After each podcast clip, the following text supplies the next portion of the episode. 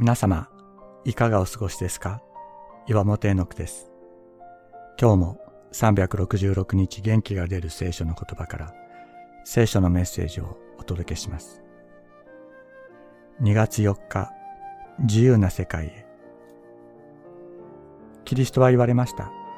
祈って求めるものは何でも、すでに受けたと信じなさい。そうすればその通りになりますと。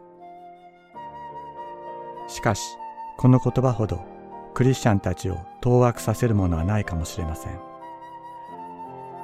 祈っているのに実現しないのは信じる力が弱いからではないかと思うからです。私たちは問題の中でその解決を祈るとき、どうしてもその問題に自分の心を向けてしまう傾向があるようです。祈りながらも心が問題に縛られてしまっているのです。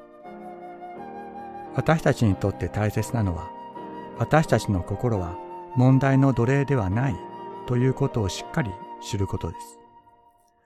どんなに問題が大きくても、キリストは私たちの心の中に自由な世界を作ってくださる。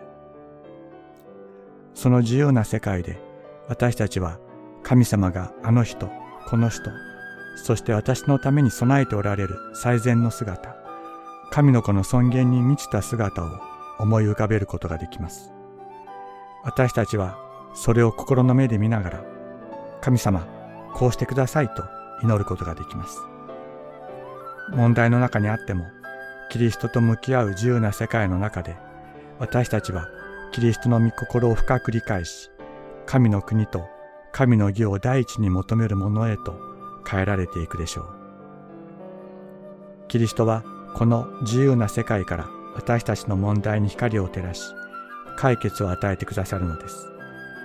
キリストは言われました。真理はあなた方を自由にします。ヨハネの福音書8章32節